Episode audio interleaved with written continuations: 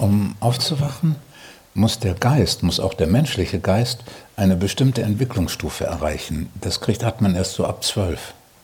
Da macht der Geist einen Sprung. Da kann er sich plötzlich von außen sehen, ganz von außen sehen.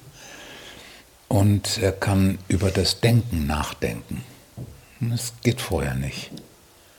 Und diese Fähigkeit, sich ganz von außen wahrzunehmen, ist die Voraussetzung dafür, dass der Geist sich selbst ichlos erfahren kann. Wenn man ganz klein ist so und anfängt zu denken, bezieht man alles auf sich. Der Mond bewegt sich für einen, um einem die Straße auszuleuchten.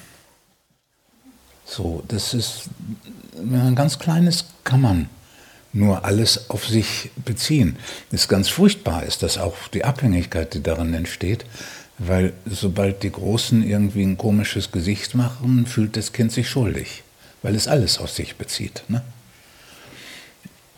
Und wenn die Mama Kopfschmerzen hat, dann glaubt das Kind, es liegt daran, weil es vorher schlechte Gedanken über die Mama hatte und fühlt sich deswegen schuldig.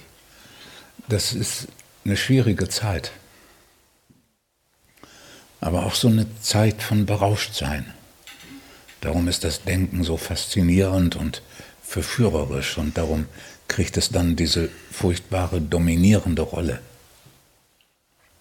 So, aber alles ist noch auf Ich. Und erst ab zwölf kann eine perspektivlose Wahrnehmung geschehen. Das scheint die Voraussetzung dafür zu sein, aufwachen zu können. Man muss sich trennen können vom sinnesgebundenen Organismus, sogar vom verstandesbezogenen Organismus sich trennen können. Und das geht erst ab zwölf. Nicht von sich trennen, weil dadurch findet man zu sich.